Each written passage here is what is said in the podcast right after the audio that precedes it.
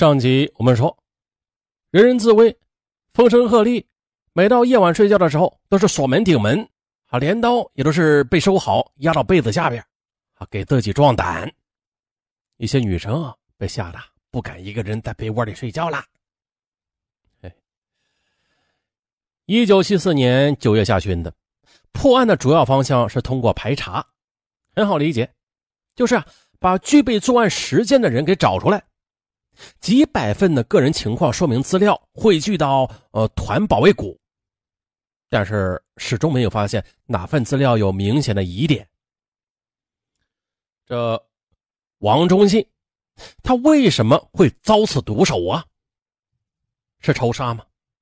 不对呀，他平时为人谦和，没有发现与别人有过什么恩怨过节的，这不太可能。而据人们当时的回忆。王忠信失踪的那天晚饭后，他在别人的宿舍里下象棋。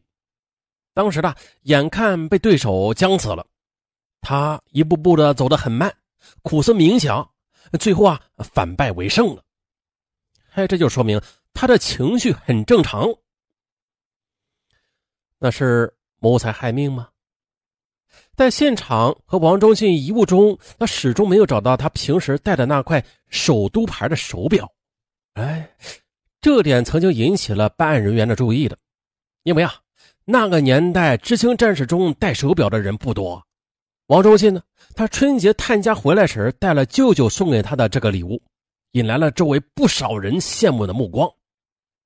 啊，那个年代就这样，就像上文小时候，小霸王游戏机，谁家有？馋死了，那真的能馋死人。就跟那个年代的手表是一个道理，啊，不过啊，他这只手表呀不贵，啊，据说啊是半钢的，反正吧，在当年不是最好的，啊，为了一块普通的手表去杀人犯罪，好像也不太可能，啊，那在王忠信的箱子里还放着两节表带，啊，估计是手表原装的表带太长了，王忠信的手腕细。啊，所以啊取下来的。那么是情商吗？这在王忠信的身上似乎是更不可能了啊！因为啊，谁也说不出他和女生有过什么单独的交往的。由此，杀人案的侦破工作一时之间陷入了僵局。而另外一头的医院军装偷盗案也被撂到了一边啊，由于突然发生了王忠信的命案呐，由此没有人顾得上这个小案子了。这失物团。地处黄河后套地区，是内蒙古西部的粮仓，正北方是中蒙边境，而食物团的前身是内蒙古五原国营建丰农场，啊，这是个劳改农场。在二十世纪六十年代，中苏交恶，边境战争啊，大有一触即发之势，由此呢，这里从原来的战略大后方。一下子却转身变脸了啊，成了反修防修的第一线了。原本原来的劳改农场吧，啊，包括建丰以及呃附近的狼山呐、乌海还有临河等，全部的被兵团接收。在兵团军民合一的体制内，没有公检法的设置啊，一般都是治安事项都是由兵团内部的保卫部门负责的。对案件嫌犯的拘捕、看押，都是由团一级的保卫部门负责执行。而前面咱们说的，就是说偷棉不是偷军衣的那个吕宝华，他被关押在团部的东边的机修连的仓库，不是粮库啊，外边有荷枪实弹的警卫战士看守着。而这种充当临时监狱的粮库啊。呃，乍一看啊，这外表和住人的房子差不多的，都是由砖结构的排房，但实际上还挺有讲究的。为了满足防雨、防水、防潮、防暑、防盗、通风、防火等需要，这四面墙都是砖砌的，里边的墙壁、地面都是用混凝土给抹平了，光洁坚固，没有窗户。啊，不对，只是啊。在北面的墙上留着一个不足尺把的气窗，啊，并用呃细密的铁丝网给钉死了，可以通风。但是呢，老鼠、飞鸟你别想进来。啊，鸟可以进来啊，反正上文觉得鸟可以进来，老鼠就别进来了。那朝南的阳面有一米来宽的门框，没有门窗。门框内侧有两指深的凹槽。这门板是用若干半尺来宽的木板啊，把一块块木板逐一的插进门槽里边，层层叠加啊。最顶上面的一块门板装有料吊，再加上挂锁啊，就成了铁将军把门了。就是因为这些特点呢。因为储存谷啊，它不是袋装的，而是散装的，所以啊，这门板之间那是严丝合缝。吕宝华呢，被关在里边，一日三餐都是由看守打开门板递进去，他看不到外边的世界，外边的看守实际啊也看不清里边的。到了九月二十二日，在军装被盗案没有任何结果和进展的情况下。吕宝华终于的被解除了隔离审查，放了出来。由此重获自由的吕宝华，每天随着所在的班排的集体劳动起床熄灯，啊，一切恢复了正常。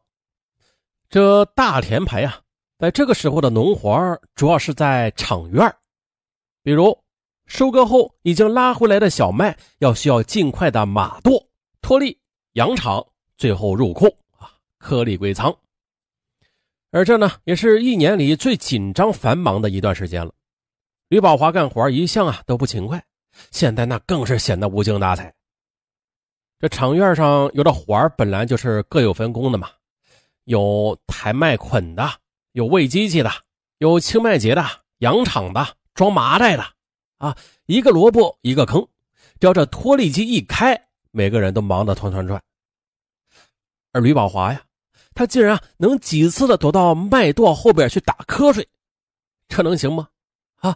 同事知青的班长和排长为此狠狠的批评过他的。那说完吕宝华，咱们再说死者王忠信。王忠信的尸体被停放在团部附近的一处浴池里，每天专门呢从五原县城拉来冰块为尸体降温。王忠信生前所在的三排十一班承担了停尸房和看守值勤的任务，每个人上岗都是真刀真枪啊啊，五六式半自动步枪加五发实弹。因为大伙都吓坏了啊，不给真枪真弹，就没有人敢去上岗。哎，同时的，这刚才在麦垛后边偷懒的吕宝华，他也参加了这个执勤任务。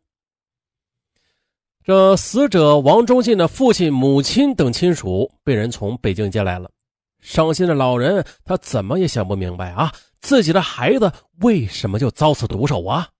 他们要求了，要求追认儿子为烈士。在下葬的时候，他们还希望把王忠信的坟墓先做成悬墓，啊，就是要离开地面，不要埋到土里，待将来破案之后再入土为安。可是他这两条要求都没有得到满足。九月底，王忠信的遗体还是被正常的埋葬了。啊，痛失亲子的父母沉痛悲泣的离开了事务团。十月份的上旬呢，大坝洞的水全部的被抽干，水落石出。哎，奇怪了，居然呢！在这个坑里又发现了团部医院偷盗案中的黑色手提包，包内已经没有了军装，但同时有丢失的衬衣裤衩，还塞进了一块砖头。后经比对，砖头就是附近副业连的砖窖里烧制的。由此，军装被盗案重新的被关注，而且这段时间里又陆续的收集到了吕宝华偷盗附近老乡的羊来呃宰杀。吃肉等违纪行为，于是，一九七四年十月七日的吕宝华被第二次隔离审查，同时被隔离审查的还有和他同居一室，并且一起偷羊、杀羊、吃羊的另外一名知青战士。可是，王忠信被害案没有任何进展。当时，刑侦人员曾经提出过一个至关重要的见解，他们认为了，你看。差不多前后同一时间发生的杀人案和偷盗案，这两起案件销赃灭迹的手段和地点也都是相同的，很有可能是同一人作案。应该啊把他们联系起来，称为串案。但是呢，这个重要的意见一直被另外一个成见性的疏忽给误导了。啊，在破案人员的印象中吧，王忠信他失踪的时候，作为偷盗嫌疑人的吕宝华，他已经被关起来了，啊，已经被关起来了，他就没有作案时间呢。转眼间的，将近三个月过去了，破案的希望那是越来越渺茫。到了十二月上旬，兵团派来的调查组也回了呼市，二十师部的人也回了乌拉特前旗。那下一步该怎么办呀？还不知道啊，没人能够说得清楚，也没有人说。